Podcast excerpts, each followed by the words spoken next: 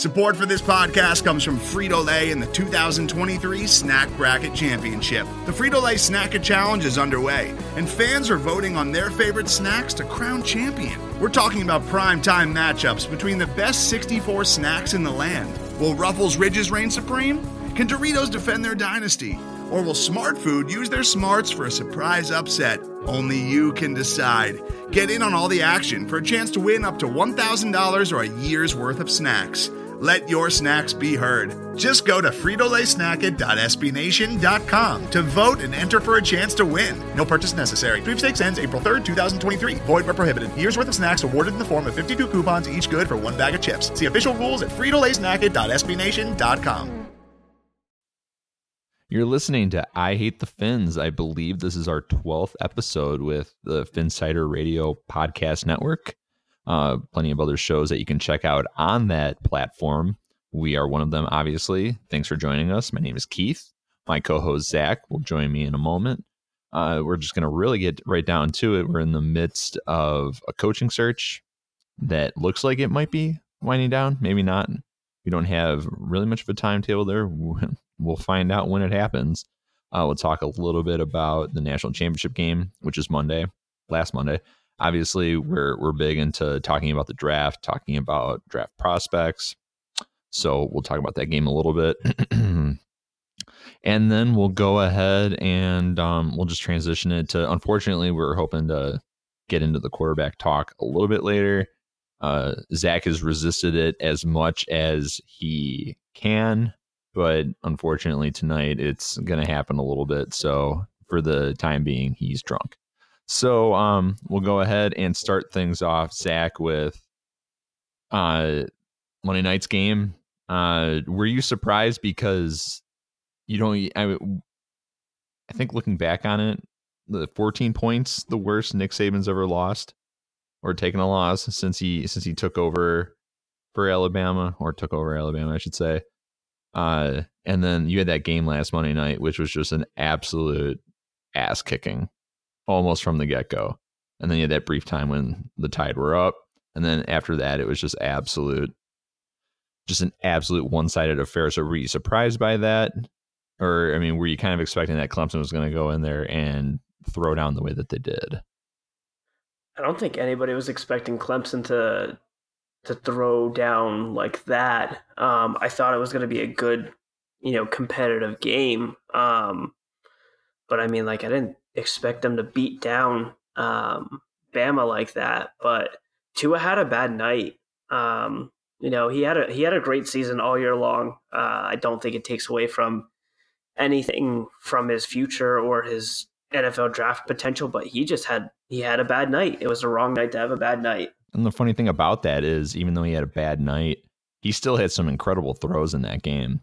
Oh yeah, and there uh, minus the the points where he was he didn't handle. Usually, he's really good at handling pressure. I mean, leading up to that game, all people talked about was Tua is a guy where when he has pressure in his face, it doesn't it doesn't rattle him, it doesn't bother him. He still makes accurate throws. It's not an issue. And I mean, you saw Clemson get really creative with some of their blitzes. I mean, Alabama was putting their receivers in motion to identify man coverage, and then Clemson would use the um the defender trailing that receiver and they would just blitz him. So I mean, they were throwing him from um, both sides of the line there, and I loved it. I thought it was creative, and you knew it was creative because at one point I noticed that there was a blitz that was right into his face, and he still he still got hit. I mean, because he's a left-handed uh, quarterback, so I mean he's facing typically eh, the left tackle is referred to as the blind side. Tua his blind side is the right side and they brought him off the right edge past the left tackle. Not a problem. They got home on that one. So he he had a couple of throws. One when they were they were getting rolled pretty good at that point, and he got on the run.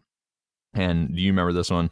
I think Jeudy was the receiver, but he just he's on he's rolling out, uh, trying to buy some time, and then he just puts up a pass that drops right in. I mean, it's accurate. I mean, hits the receiver on the run. I mean, it's rare stuff. So even in the middle of watching Bama get absolutely rolled and loving every second of it, I was able to stop and say like that was a special throw. So I mean, there's something to that guy, even in a game where He's getting beaten down by a Clemson defense that looked great.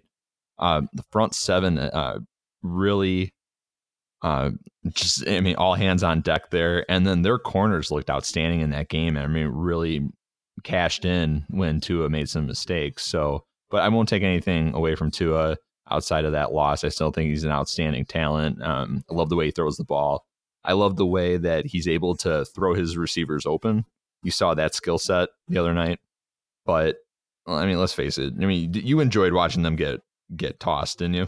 Yeah, I mean, I think everybody enjoys seeing a team like Bama get the snot beaten out of them. I mean, it's the same thing with the Pats in the NFL.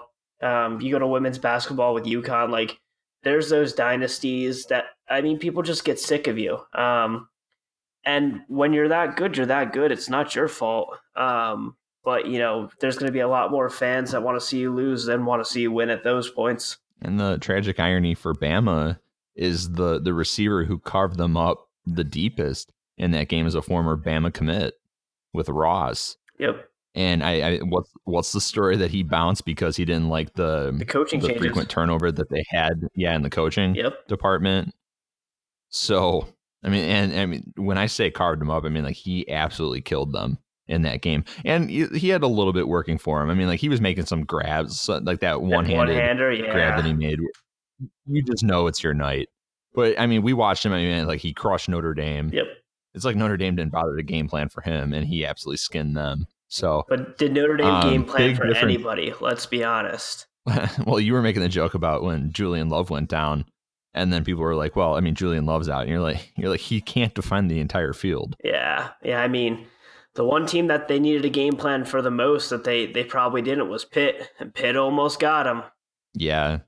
Well, I mean, Clemson Clemson should have lost to Syracuse. Oh yeah, oh yeah. So that I was, mean, that was a crazy I mean, game. You, you think about all the all the near near misses this year for teams that ended up at the top or near the top. So I loved it. I think that it's really scary when you think about Clemson. I mean, we haven't even talked about Trevor Lawrence. I mean, he was outstanding in that game. Uh, lived. I mean, they were hyping him up before it. It lived up to it, and then some. I mean, the fact that he's a true freshman and just had the game of a lifetime is awesome, despite what Quinnen Williams says. And I have to say that I'm a little disappointed how that guy's acted. I did, I mean, you and I were were texting during the Orange Bowl, and I said that Quinnen Williams was was acting like a complete turd during that game when he was going after Kyler Murray. I didn't know what his deal was with that game, but he, clearly it wasn't a one game affair. He's young. I think that's the biggest thing for him. Um, you know, there's going to be a little maturity growth that he has to go through. Um, but I, I don't. I kind of write that stuff off because you got to remember. I, I mean, is he even 20, 21? Like, you know what I'm saying? He might. I, I think he's right in that range. Yeah. So, um, I don't know. Uh, as as much as you like to say, like, dude, what are you doing?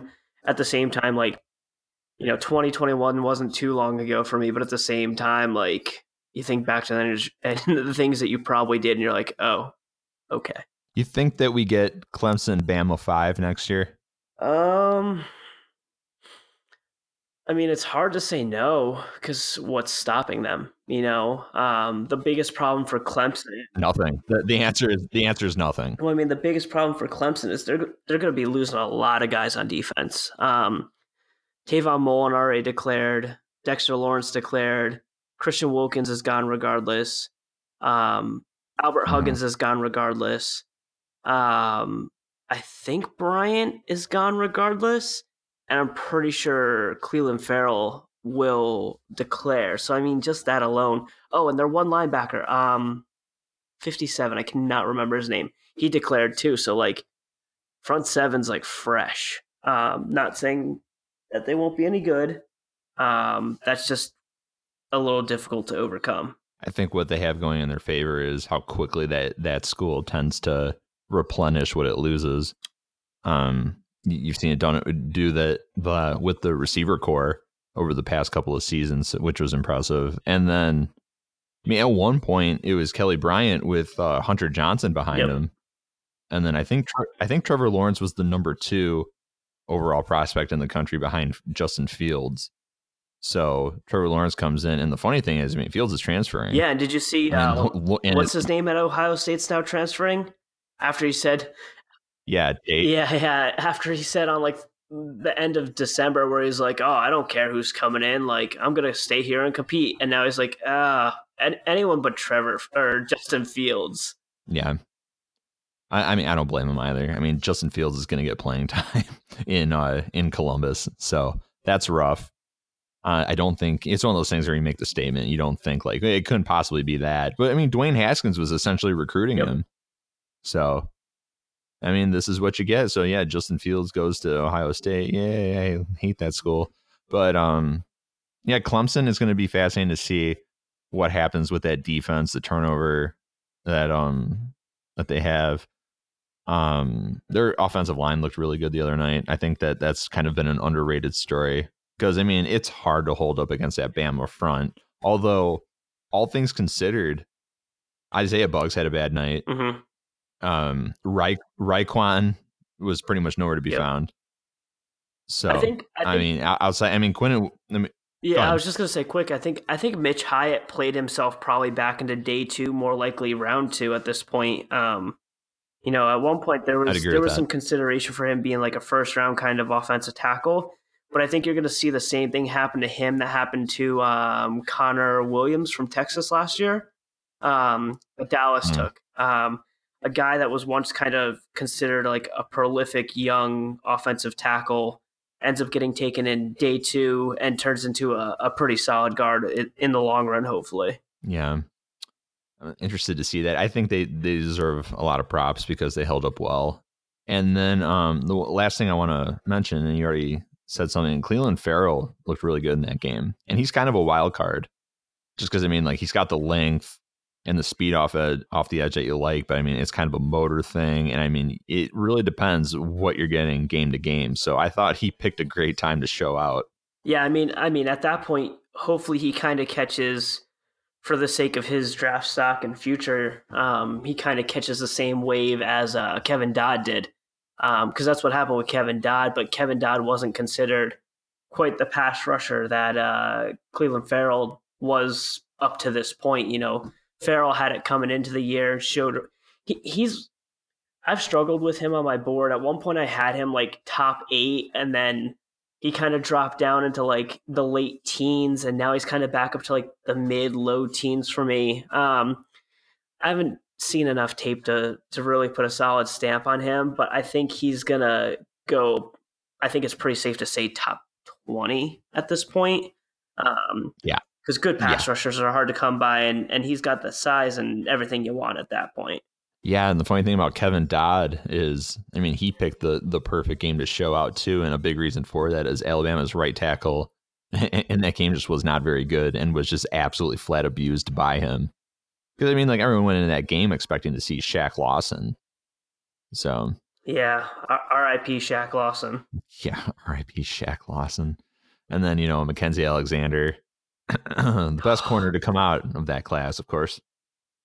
Not baby giraffe legs Mm, yeah, and he got hurt in that game early. I mean, I will say that his presence or lack thereof hurt Clemson in that first title game against Alabama. But that was all, like they didn't have Mike Williams that year because he had that freak injury when he ran into the The goalpost, Yep. which was scary enough. And I'm really because I loved him as a as a prospect. I was glad to see him because I mean he obviously recovers from that, and then the next year when they play in Tampa in the national championship game, especially on that last drive, he absolutely handled Alabama. They just had no answer for him. Yeah, huge, absolutely huge in that drive. I think like I think that's what made him go from like, okay, Mike Williams is pretty good. We've known Mike Williams is pretty good to like, wowzer, like Mike Williams is really good.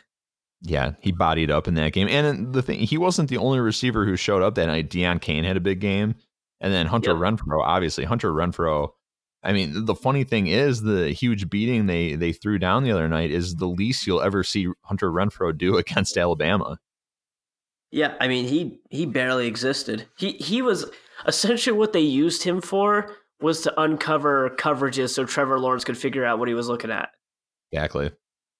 And I mean, so I mean, it, it obviously worked, and it allowed. Uh, they really, I mean, Etienne the the one one last thing I want to mention, then we'll get on to the the coaching search because I know that's exactly what you want to talk about that in quarterbacks. um, you, I I always say that you never see Bama get beat to the edge by a running back, and if you do in a game, cherish it because it doesn't happen often. Like they just they have so much speed from all three levels getting to the edge, and I feel like Clemson got to the edge a bunch in that game, and you kind of started to feel like things were different at that point because I mean Etienne was I mean how many touchdowns did he have? Three. Yeah, yeah, he he yeah. went to town. I, I, like him a lot. He reminds me a lot of Wayne Gallman, who's a dude that I liked a lot coming out too. Yeah, he's still with the Giants, right? I believe so. The Giants stable of running backs that no one knew what to do until they drafted Saquon Barkley.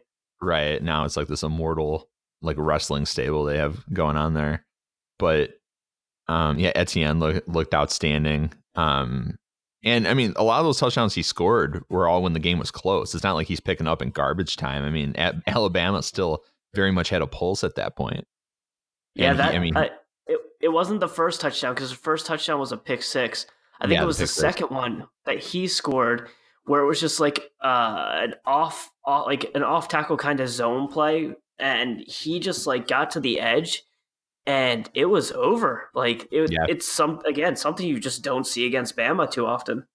And on that play, I mean, when he went and he comes off the edge like that, and you're always thinking like, okay, it, maybe you're gonna go ahead and uh, get past the the first level, but then typically you're gonna see the safety and the linebacker come flying in at that point if the corner isn't able to hold up um, at that point of attack and I mean, just nowhere to be found. I mean, like he was, he looked big, fast, and strong throughout. And I don't think he he scored three consecutive. I think he got two yeah. there, and then I want to say, I don't know, but I just One remember thinking back like, end somewhere. Yeah, I just remember thinking like, does this dude have three touchdowns against Bama? So, but I mean, the weird kind of, thing. Speaking of speaking of not good safety edge at that point, Deionte Thompson had like his two worst game. games by far. That game and the game prior against um, Oklahoma, which yeah, not good looks. Um, where like you had a great season and like Bama's schedule wasn't that hard, um, especially considering their Bama. Um, and then like in the two most important games, like he like dropped a goose egg. Like he was not good at all. Um, yeah. He's a dude that I've had floating top 20, top 15 on my board, but like, I really hope he goes back to school. Yeah. you know who else? I mean, let's be honest. You know who else sucked in that game was Mack Wilson. I thought yeah. that he he looked very bad.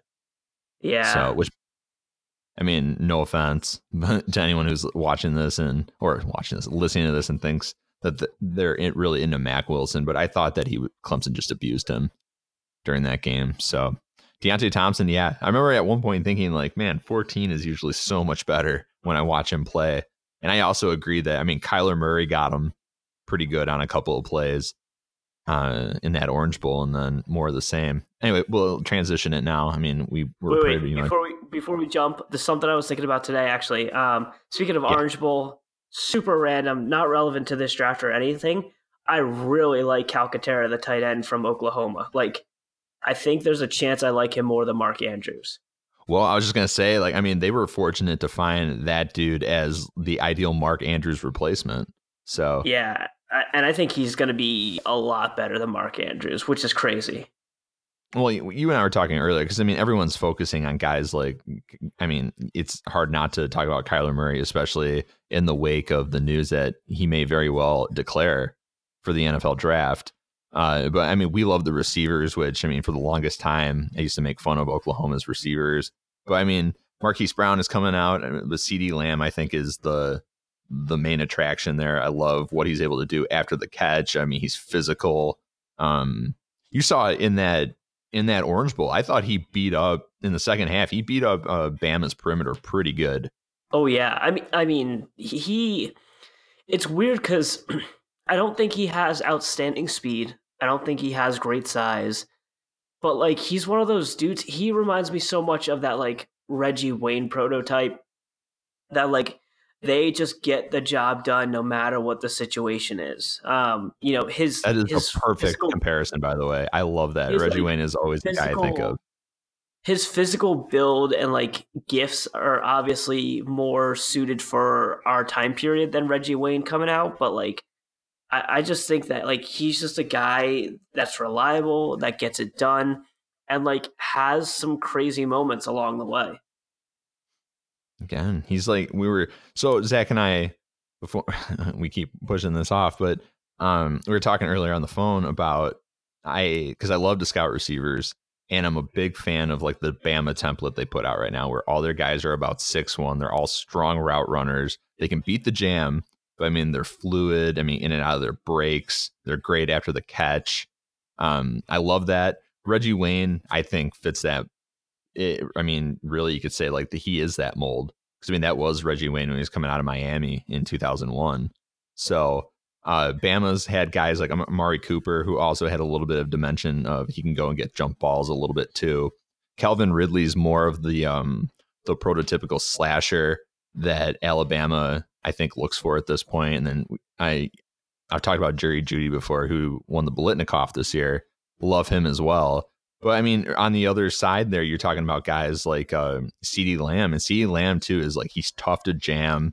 I mean, he just looks like a strong presence at the line of scrimmage. But I mean, like he does plenty of damage after the catch.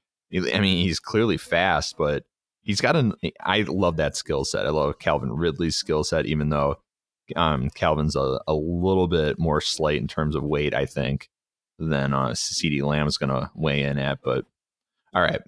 I could nerd out about receivers all day. I don't want to do that for the sake of everyone listening. All right. Coaching search. So is it down to two, maybe three? I mean, no, I don't, and I don't want to. I think it's three. I don't believe the internet's. Um, the interwebs so, and the YouTubes. Yeah, yeah I, I don't mess with that nonsense. Um, but I, I think we're pretty. I think it's pretty safe to say that it's down to Rizzi, who should have his interview tomorrow, and then mm-hmm. uh, Richard and Flores. Um, I, I, still don't know that much about Flores, um, so I don't really even have an opinion on him, which I, I guess I probably should because this is what we do, but I just don't, and I apologize. Um, but I think at the end of the day, I think they're going to wait at this point till everyone's done. So there might not even be a coach announcement next week. Like, don't lose your minds if there's no coach announcement next week. If you know the Cowboys win or the Pats win or whatever, um, because there's nobody else going for those guys, so they can take the, their sweet old time. You can say sweet ass time if you want. Um, so what? Well, the Dolphins just announced their coaching hire at the at the draft. Yeah, yeah. I mean, the only way that happens if they trade for Harbaugh. Uh, oh, oh, I guess that'd be the, the first day of uh, uh, the new league year for for free agency. But um, I mean, living till March wouldn't be too bad. The draft is in Nashville much further year, right? there. is it is it in Nashville this year? I feel like it yes. is. Yes. Okay. Yeah. All right. Well, uh, the funny thing about the two candidates, Richard Flores, is, is one you're you're grading if you're a fan, you're grading on his body of work, and that'd be Richard. Because I mean, you're talking about his uh, what he was able to do with the Legion of Boom, how uh, how much of a hand he had in that. Uh, the fact that he's had Dallas's secondary looking really good this year, when Dallas's secondary has been flat out laughable for the most part, and it's not like I love the young players that he has in that secondary because he's got like I mean Jourdan Lewis, who's like a smaller corner, and then he's got Chidobe Awuzie, who was a guy I really liked out of Colorado last year, who's not a huge guy. I think he's just under six foot, but I mean like I think he's got a really strong upper body. I mean he's just a uh, despite the maybe the s- slightly smaller frame. I mean like he's really strong. I don't think, and then I mean Byron Jones they also have in there too, uh, who's a really incredible athlete the safeties for them. I mean, if you're a big fan of Heath, I'm really not, but he's had them playing really well. And then Flores, I don't look at this 2018 Pats defense as any like a signature product of that franchise. I think it's been at times kind of bad. But I mean, you're grading him on how he interviews. I mean, how he presents himself. I mean, what other people say about him, um, how he carries himself, and everything. And it's talking about not trusting the interwebs and the YouTubes. I thought that the report I saw come out earlier this week is that Flores's uh, interview wasn't that impressive. Now I'm seeing all these reports that it was impressive and that, I mean, people are just absolutely all about him too, in addition to Kris Richard.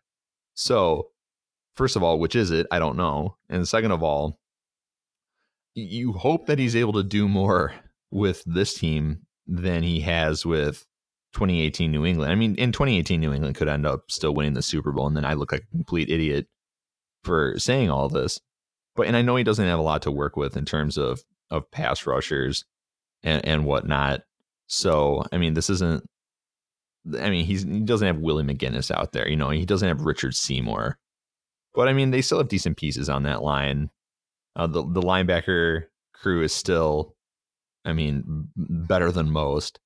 I think the secondary is really where they've been a letdown this year. So as evidenced by what Ryan Tannehill was able to do to them in South Florida a couple weeks ago. Rest in yeah, peace, Ryan Tannehill and Miami. That Gronkowski dude playing safety, they need a new safety. I would definitely not be yeah. using him anymore. Did you ever see that video that Barstool put up about that old guy who was watching the game? Yeah, Yes, like, the, the, guy from Boston, right? How uh, could it happen? and I love it. How it just like the first minute, you just watch them and it's just like watching a fan process the terrible thing that's happened to their team and remember he's just sitting there he's like oh oh my, my favorite part is like, his wife and she's like what what what they happened? won and they like shoo her they're like yeah get out of here and she's like uh, wow, they won they're like no grandma they lost grandma get out of here before grandpa kills you yeah, and then all of a sudden, like he just becomes like absolutely unhinged, and that's when he. Fl- I love that video, and honestly, between home and work, I've probably watched it about four hundred times. He like, turns off his hearing aid and throws a fit. How could it happen? so, I love it. So, I mean, I I don't know that there's really much to talk about outside of. I mean, I like original Resonator. Kris Richard, I, I will pat, pat ourselves on the back. I feel like we were one of the first groups out there talking about him. And I think it was you brought him up when we were like, if because Adam Gase we thought was safe. And we are yeah, like, but if he's not who Yeah, that was that conversation. Yeah. It's like we think he's safe, but if something happens, if something happens and, and Ross, you know, throws us the curveball, then who would you take? And I think your first first or second guy was Kris Richard. So yeah, because I remember like we didn't even fully prep that, and we we just started talking about it. Like, well, what if it happens? And I was like, I didn't really research this, so the only guys that I knew off the top of my head were like, I guess Todd's gonna get fired, and then I was like, oh yeah, that that guy from uh from Dallas, what was his name? Kris Richard. So, and then we started talking a little bit about him and Legion of Boom and stuff. So, even if we weren't the yeah. first, I don't care. We can take the credit for that. we'll be like the guys on YouTube first. So um I, it's exciting. I don't I mean Flores I hate saying I'm going to defer to the better judgment because sometimes I feel like this team doesn't have better judgment. But I, I'm fine with them ultimately. Like I've I've seen him talk and everything, and fine. I see what he's had to work with in New England. New England still had a bye last weekend, so but we'll see. I don't know. Do you have a preference at all? Like, it, if you could go ahead and rank these guys one, two, three, could you do that? I think it probably just goes Rizzi, Richard, one A, one B, and then Flores is probably like three. Um, and like, I'm not opposed to Flores. He's just just not the preference out of the the three. Um, you know, so that's it. Well, he's in, in terms of body of work, he's the least familiar, least familiar of the three, in my opinion. I think I just, love. I think he's just like the least like appealing. Like, there's no appeal to him. You know what I'm saying? Like, there's nothing that jumps out. Like, you know, one of the things that when I'm looking at guys for the draft, um, you know, I give them points on like big games and signature wins and moments and stuff like that. And like, I just probably wouldn't give him anything in that. Maybe maybe a point or two because he's on the Pats and you technically get a, a big win here or there. You know, good win against the Chiefs early in the season, I guess, when they were rolling. Um, but like Rizzi, Rizzi, everybody likes because he's been around for so long and he has all that player support already. And then Richard's the sexy guy with the Legion of Boom in his back pocket, um, and how Dallas's defense has kind of turned around. So again, nothing nothing necessarily wrong with Flores. Um, just not not super sexy with anything in his pocket. I, do you think the whole New England Patriots coaching tree stigma hurts too? Uh, I, I mean, I don't know. I've never been like somebody that looks at people based on like the tree that they come from. That's always like the fifth, sixth thing that's on my radar. Like, oh yeah, who who was he under? But that's more in my mind of like, okay, if this person becomes a head coach, like who else may they hire? Um, so I mean, I guess in some people's eyes, based on what some of the guys have done, yeah. Um, but it's not a big thing for me, at least personally. I so I'd rank Richard one, Resonator right behind him, Flores three, and mainly because the we just had a defensive coaching staff that really, for all intents and purposes, did not know what the hell it was doing. And Xavier Howard was still nasty in that defense, and Minkah Fitzpatrick is likely going to be a Pro Bowler and you still have outstanding safeties, and we still need to get that that second corner. But you think about what that that secondary could do with a guy like Kris Richard in there, and it's hard not to begin hyperventilating thinking about that. Like Kris Richard is like, yeah, Xavier Howard and Minkah Fitzpatrick, and for the for the time, you know, Reshad Jones and T.J. McDonald, I'll take those guys. Things. I mean, you know, and still McCain uh, in the slot too. So I think that'd be a lot of fun.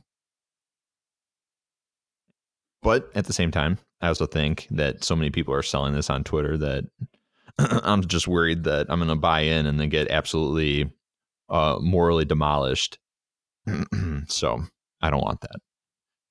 I can't stand the hurt. So, okay, we're at just under 32 minutes. So we're not going to make that 30 minutes. We're going to make that 45 cut. Is, we're going to make it this time. I think we might make 40. So Ooh. let's move this on. The your topic. You've been pounding the keg in uh, anticipation of this. I fell asleep twice being you, prepared for this, all right? I present to you 2019 quarterback talk. Uh, I know we're here. That's okay. It, it, will be fine. uh, so right now,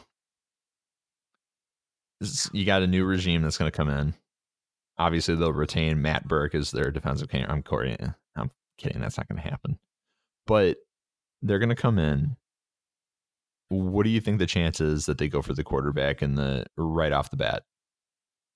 I think it depends on. I think it depends on how influenced Chris Grier is out the gate being the man in charge now. Um, you know, I think I think Ross is going to want to boost that sex appeal straight out the gate. Um, but I think if Ross truly respects Grier as much as he said, um, I think Grier will go the route that makes the most sense for long term success. Because um, I think he's already done that with the choices that he's been allowed to make. Um, so, I mean, I, I still think at this point, since we have so little details and we're so far out, I mean, I'll still keep it at 50 50. Um, but I think in the long run, I think as long as Grier is truly making the lead decisions on player personnel coming in, I think he'll make the decision that's the better long term option than the the sexy pick right off the bat. Okay, so suppose you're Chris Grier, what would you do? What would I do?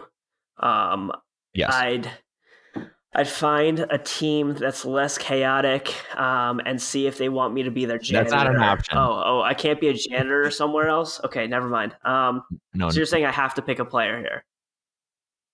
yeah, Um, if you gotta make some decisions. But but before you oh answer, boy, I will say that the option to pursue Josh Rosen is on the board. Oh, so you're you're going with the the goofiness, like potential Kyler Murray at one, Josh Rosen's available. Um, Cliff is going crazy in the desert. It, let's just say it's a possibility because I don't know. They they could be. I mean, I'm sure people are making too much of this, but just for for the hell of it, just because free agent, um, free agency is fun and everything, but when you are in a situation when a team might be trading a quarterback after his first year, then that's something different entirely. So let's just say that it's a possibility. So you can explore that if you want to. But what would you do? Yeah, I mean, obviously, you're exploring all options. You're making calls, seeing what what the price is prior to the dance. Um, but at the end of the day, I'm I'm still leaning into the. I'd rather hang my hat on 2020 or you know shit bricks for Trevor Lawrence in 2021. Um, I just think at the end of the day, there's nobody in this class quarterback wise um, worth hanging your hat on if you believe there's a long term build and project that you can come out successfully with in Miami. Um, I think if I had to consider a quarterback, um, I, I'd I'd probably consider Kyler Murray. Um, I wouldn't trade up for him. I'd either naturally take him at 13 or, you know, even better yet, play the cards a little and see if I can bump down uh, with all the defensive talent at the top. If somebody really wants a, you know, a Greedy Williams or a, you know, Jeffrey Simmons or something, um, bump down, see if you can play that game to have him fall to you there. Um, but other than that, I'm I'm not hanging my hat on any of these guys, especially because of the the volatility of the job market in the NFL at this point. Um, you know, and and looking at the the head coaches, it's not like you're bringing in an Adam Gase. You're not bringing in a a quote unquote offensive genius or whatever um, that you got to hitch to a quarterback. So, you know, would you rather build in the trenches and build, especially if you get a, a Richard in there. Um, I think even Rizzi probably the same way, and I guess you can say the same for Flores. But like, would you rather build up a nice defense and a good offensive line, and you know get your your weapons that you already have, and maybe then some more in place for a guy a year or two from now? I feel much more comfortable doing that. Yeah. I don't know. It's going to be interesting. See if they stay put at 13. Because, I mean, with guys like Drew Lock, maybe Kyler Murray, uh, Dwayne Haskins, and your personal favorite, Daniel Jones, it's going to be interesting, interesting to see what happens there. Uh, you mentioned Easton Stick. He's a lot of fun. He's another he's another Mhm. option because I loved what I've seen from him. Um, I, I think this class is a great quarterback class if you're looking to take a guy in two through five. Um, I think this is a great class where if you're like, you know what, let's take a guy day two, best case scenario, maybe he becomes like an Andy Dalton or something. Um, you know, maybe best best case scenario he becomes a, a Russell Wilson. Um, but worst case scenario, probably a solid backup. Like I think this draft is full of those kind of guys. Um, I just I just wouldn't spend a first this year. There you go. So if you're just sitting at 13, regardless of position, right now, who are you taking? Who am I taking at 13? Um, the way mock drafts have kind of looked based off of that, um, I guess, I guess I'm still probably thinking, uh, like a, a Dalton Risner. Um, you know, a lot of people are giving Cody Ford from Oklahoma a lot of love up top now. Um, he's going to be listed as a tackle, but I think he's he's probably a better guard option. Um, you know, of course, I, I, we both love Zach Allen. Um, I think 13 may be a little little strong for him because he doesn't give you that prolific pass rusher. But if you do want a pass rusher, I mean, I think there guys like Clelin Ferrell might be there. Um, Montez uh, Sweat or whatever his name is from um, Mississippi State. Mm-hmm. Um, he he had a really interesting year. He's a guy that I got to do more tape on um, because he has a weird like sack to pressure ratio where like he always has like 12 sacks a year, but his pressures are really low compared to that. It's like sacks are nothing for him, um, which is really strange. So I haven't I haven't seen him enough to kind of figure out what the issue is there. What about Greedy? I mean, uh, when it comes to, I've had this conversation um, with you a couple times. I've had this conversation with my Jets buddy a couple times because they're kind of perpetually in the corner market too. Um, I think at the end of the day, when it comes to Greedy, Baker, and Byron Murphy, it could end up being like a choose your own flavor of who goes first, um, which then kind of sets off a chain reaction of who goes and follows. Um, you know, I think Byron Murphy probably has the best ball skills out of all of them. Um, and he comes from that University of Washington corner pedigree that people like. Um, I think Baker has the best feet and flat out skill set. Um, he's very technical with the way he moves and the way he plays the ball. Um, but he doesn't necessarily have the size. There's a chance he comes in at 5'10, 5. Um, and then Greedy's got the size and the the crazy athleticism, but you know he had his moments where techniques kind of sloppy and stuff like that. Um, the wild card, which I haven't done enough tape on to to even remotely put a stamp on him at all, is uh, Trayvon Mullen out of uh, Clemson. There, you know he had a really good year too, but Clemson corners like they just freak me out. Um, they just never seem to get it done at the next level. So it's hard to to say that he's in that that triumvirate to make a, a four person party, but there's a chance that he could. We don't know anything about Clemson. Clemson defensive backs not, no. not, not making it happen at the next level. No experience there yeah. whatsoever. So you mentioned your. We'll see. You, we'll see. You mentioned your Jets, buddy. So we're just going to talk about this for a minute. You know where we're going. So you sent yeah. you sent me a, a text, or you tried to call me yesterday, and I wasn't able to yep. answer. And then randomly, I just opened up Twitter, and then I saw Adam Gase is the new head coach, the uh, New York Jest, J E S T. Uh, what, what was your first? And that was what you were calling me about. So, what is what was your first yeah. reaction to that? I mean, like good for Gase. Um, we weren't sure that he was that he should have been fired in the first place. Um, but you know, there's there were a lot of moving pieces of that. Um, I mean, my first reaction was essentially like trying to talk my Jets buddy off the cliff because he went from like like raging boner over Mike McCarthy when he got fired, had to talk him off that cliff. Then he went to Cliff Kingsbury, which which is a cool hire, but like Cliff ain't done nothing. Um, it's so, questionable too. Yeah. Yeah, and then he went to to Matt Rhule, which I liked Matt Rhule. Um, Matt Rhule was really great in Temple when I was in Philly. Um, you know, he's kind of turned that Baylor program around.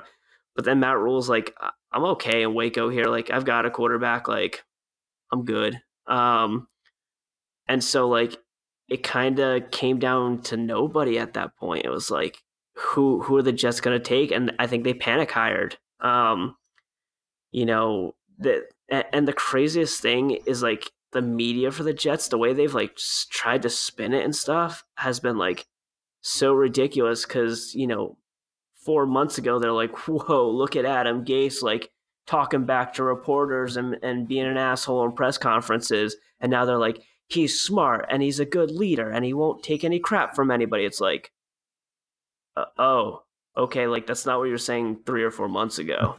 um, so at the so at the end of the day, like I I'm happy for Adam Gase because like I think he had the potential to be a good coach, but we've talked about in the past that his biggest flaw is that his his loyalty to like his guys um, kind of got him in trouble in the long run.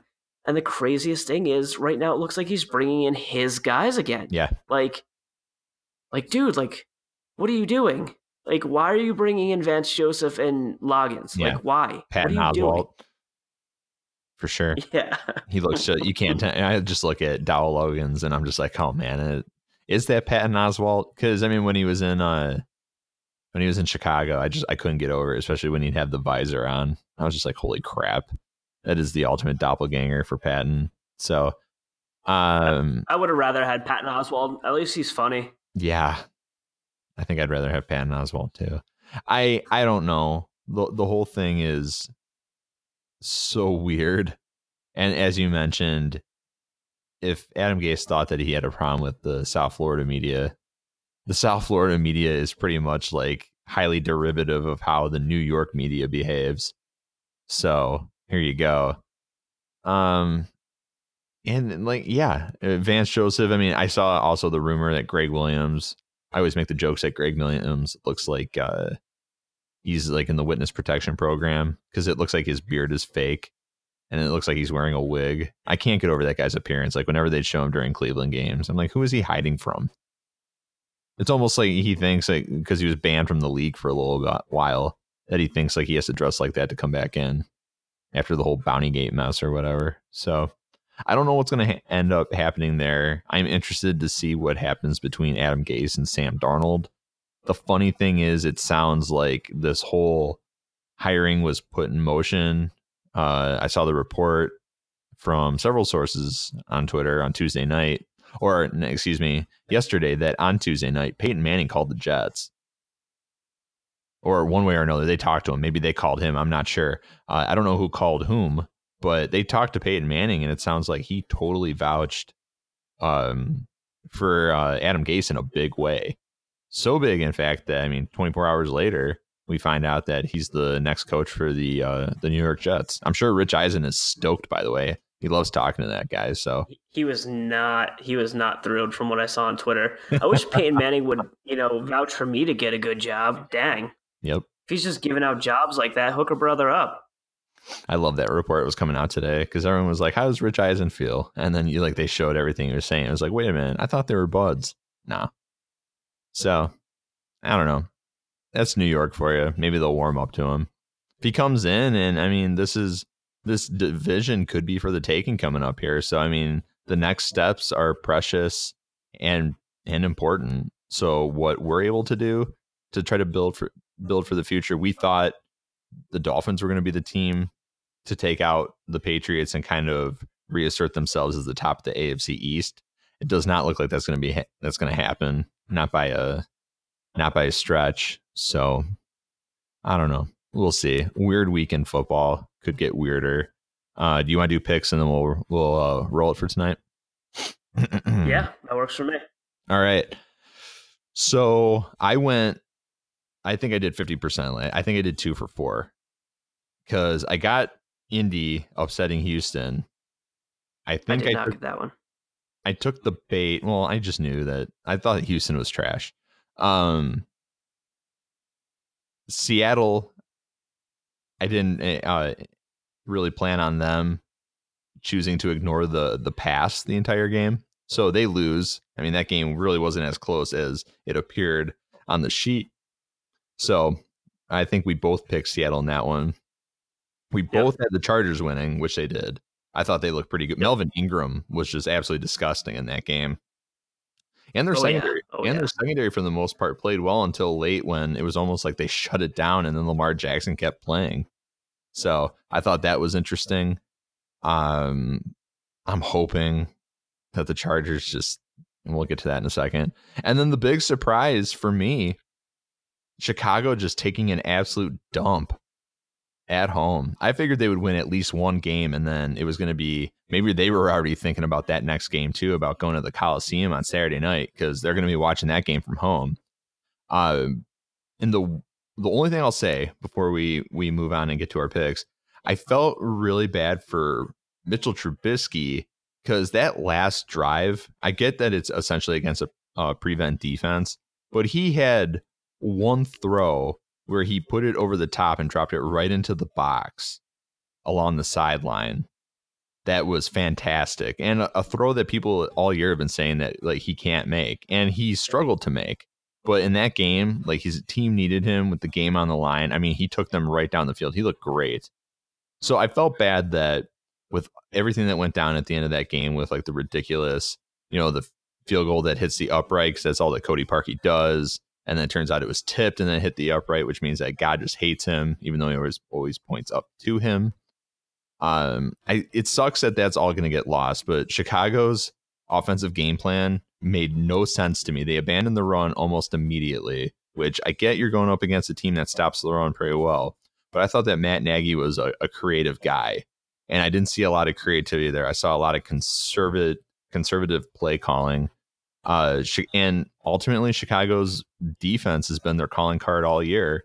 And then Phillies on that last drive is in the red zone, and I think that the first down marker was at the it was either at the yard line or you know like the yard and a half line, two yards, somewhere in there. Philly gets the first down, and that killed Chicago because Chicago had to use uh you had to use their timeouts at that point, or at least two of them. That was the one thing they couldn't give up. And then most teams in that scenario score or just let the the the offense score so they get the ball back. But you knew that Chicago, such a proud defense, they weren't going to do that. And then they just give up a gimme on fourth down to Golden Tate. So crummy way for it to end for them. I mean, like great season, but man, let me tell you, uh, my entire family, Bears fans, and the mood got dark after that game ended on Sunday night. So I felt bad for them. It reminded me of when the Dolphins blew it in San Diego in the 94 divisional round. Uh, I don't want to talk about that game. I still do not like talking about that game for the most part. It was the worst playoff loss I've ever experienced. I, I was like, mm, I was coming up on a year old at that point. So shut up. That's that's a tough that's that's a tough one for me to talk about. I get it. I'm older than you. All right. All of that is to say, picks this weekend. Let's start. I think the opening game is uh Indy in Kansas City. Who you got? Um, I saw a really great um tweet by PFT. P, what is it? Pro Football Talk commenter. Um, I forget what his actual name is. Um, and he said, "Oh, uh, a, Reich going into fight uh, the Red Army in the snow. Give me Kansas City." I was like, "Yes, World War II references. I'll take Kansas City." I'm rolling with Indy. I'm taking the upset again. Get out of here. I know. I'm I'm doing it. I've seen Kansas City blow it at home in the divisional round before, especially uh, a year where everyone thought they were going to win it. Obviously, it's Patrick Mahomes as their quarterback, not Elvis Grbac this time. But yeah, yeah. Uh, I just I, they don't play defense. I get that Andy Reid has had a week to prepare for this, and typically off a bye, that guy is essentially bulletproof. I'm not buying it. I think Indianapolis pulls the upset at Arrowhead. And I mean, I would love to. Kansas City's a team that I would love to see win it. I have no problem with those guys. I considered them like my third or fourth favorite team when I was a kid. Didn't have a problem with Kansas City as long as, long as the Dolphins weren't playing them. Still feel that way. I love Patrick Mahomes. I think he's doing great things for the game. I think he's great. I mean, kids, I mean, he's a role model. I think that's cool. I mean, he's brought a lot of creativity to a position that at times can get a little stuffy, you know, in terms of the guys who have played it. And we're starting to see the position break out of that. And I mean, he, right now, I mean, he's the face of it. So that's cool. All that said, I think he's going to be watching the AFC Championship game from home. I think Indy pulls the upset. And I think that their defense looks really good right now. Which I can't. Can you believe we're talking about Indianapolis defense is good? Yeah, just just a year or two ago, we were talking that sweet, sweet dumpster fire for them. The off the preseason, we were making fun of it. That's true. You know, I mean, like true. it was, and that was a low hanging fruit at that point. But I mean, Darius Leonard and crew changed things up fast. Their and their offensive line is just absolutely stupid right now. I mean, a- Anthony Castonzo's never played better. Quenton Nelson is just an absolute battering ram in there. So, yeah, man, we'll see. I'm taking Indy. All right, uh, Coliseum Saturday night. It's not Chicago going there. It is the Dallas Cowboys. Uh, what do you think? Um, while I want McVay to lose because of all the McVay hires this past week, I am going to say that, that the Rams win because I just want the Dolphins to be able to hire a coach. Um, so again, I'm picking the, the Cowboys to lose just so the Dolphins can hire a coach. I'm taking the road dog. I think Dallas. I, I can't believe I'm saying this too because I don't. I'm not buying Dallas, but and I mean, yeah, LA's got. No man, I don't know. This is going to be a tough one because LA's got Gurley back, um, and I think that this is gonna that's really gonna put some juice in, in their offense. Obviously, everything they run is predicated around that guy uh, in terms of play action and whatnot. So but I I have to say that I'm feeling Dallas's defense right now, and I think that defense travels, and this is going to be an interesting test. And oh man, if if if Kris Richard can find a way to to quiet down that that insane Rams passing attack, then I'm not sure we deserve him. So, um, I don't know. Let's see. We can't have nice things here. I'm taking the Cowboys, and I can't believe I'm saying that because I mean the Rams could very well just absolutely roll those guys. But I'm gonna go with the upset.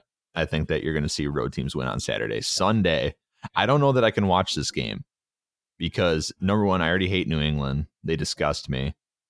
Uh, number two, the fact that I have money on the Chargers winning the Super Bowl. So if the Chargers lose, Tom Brady is literally taking food out of my child's mouth so, because I mean, that money will essentially go in our college fund anyway. So, this is going to be a tough one. I don't know that I'm going to be able to watch this game because if it goes south, I'm going to get so upset.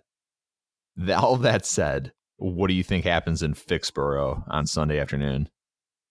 I'm going to say that the Pats have a total Alabama moment and they just don't come prepared to play even at home when they're definitely the favorites and I think the Chargers get them.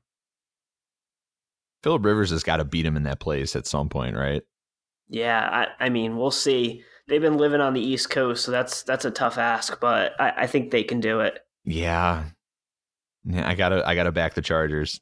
I think that this is this is Philip Rivers' swan song, and I think that it's only appropriate that he goes and plays a team that has always given him problems in a place. I mean, you think about when they played the AFC Championship game there after the 2007 season. I think that Philip Rivers had a torn ACL. torn, He had a torn ligament in his knee, and I think that didn't they hook him up with some sort of cadaver or something? Like he had something going with his knee. Yeah, he he had a crazy one. That was that was a rough one, even at that point he played through it, and that was after they upset Indianapolis uh, in Indy the the week prior. So I am going with destiny here, and not my not just blind hope with seven hundred and ninety dollars writing on it. But um, I do think that the I think the Chargers. This is it. If they're going to do it, I think Hunter Henry plays on Sunday. I think they're going to activate him. Uh, Melvin Ingram, who was just an absolute force um, last weekend. He and Bosa have to be at their best. Desmond King, Derwin. I was I didn't think Derwin James had that great of a game against Baltimore. I thought that he had some real rookie moments. I, he like went up for a jump ball type interception and it went right over him. He, you know, like that Rahim Moore yeah. moment. Yeah, he looked real dumb um, on that one, but that's just trying to make a play. I, I, don't I don't blame him at that point. I still would want him in there. You know, it's oh, not yeah. something where you look at. So I think you know if you're if you're going to go ahead and uh and get well, should be on the Patriots. Um, the late game Sunday, Philadelphia and Nick Foles are going to the dome playing the uh the Saints. What do you think? Mm, I think I think the Saints just it's weird because the Saints offense isn't like super duper explosive.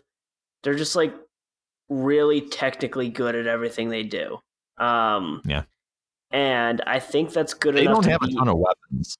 No, that's the uh, thing. Well, I mean, them. I mean, like they do, but like they don't. It's it's hard to explain the Saints' offense. Um, right.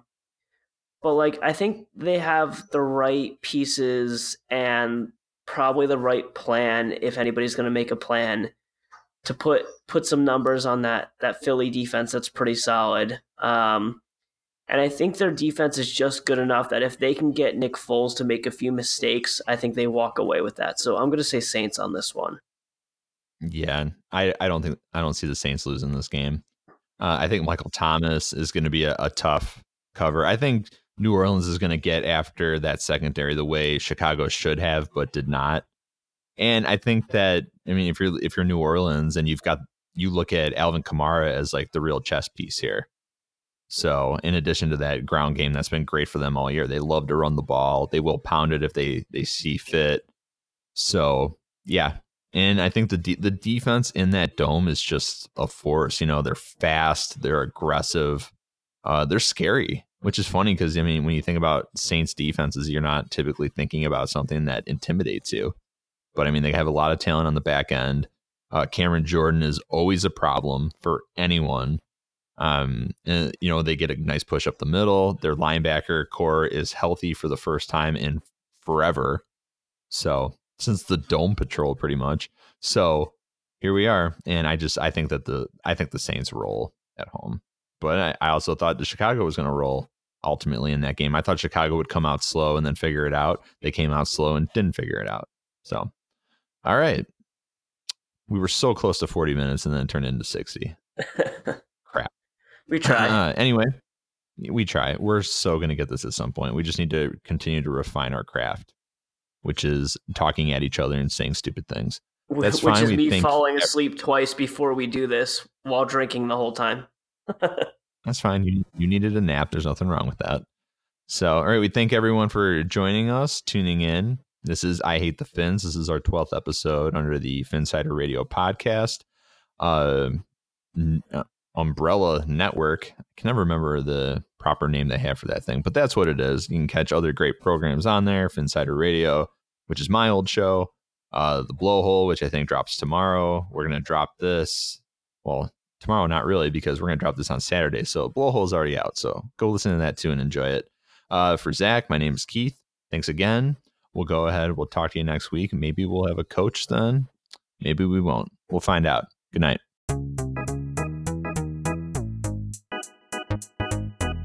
Hey, I'm Anil Dash, and I'm the host of a new show called Function from the Vox Media Podcast Network and Glitch. This season, we're talking with experts about why our voting machines are so bad and how that might hurt our elections. We'll also talk with an animator to find out how popular dances from the real world end up in video games. And we're going to tackle the biggest question in tech why do so many celebrities use screenshots from that Apple Notes app to make their public apologies when they screw up? You can find new episodes of Function every Monday on Apple Podcasts, Stitcher, or wherever you listen to podcasts. And thanks to Microsoft Azure for sponsoring Function. Today's episode is brought to you by Cars.com. With over 2 million vehicles and 50,000 more added every day, Cars.com will match you with the perfect car for you, your budget, your life, your style. And if you're ready to say goodbye to your current car, Cars.com will get you an instant offer to cash it in. Just start by entering your license plate and get matched with a local dealer who will write you the check. So whether you're looking to buy or sell, just go to Cars.com. It's magical.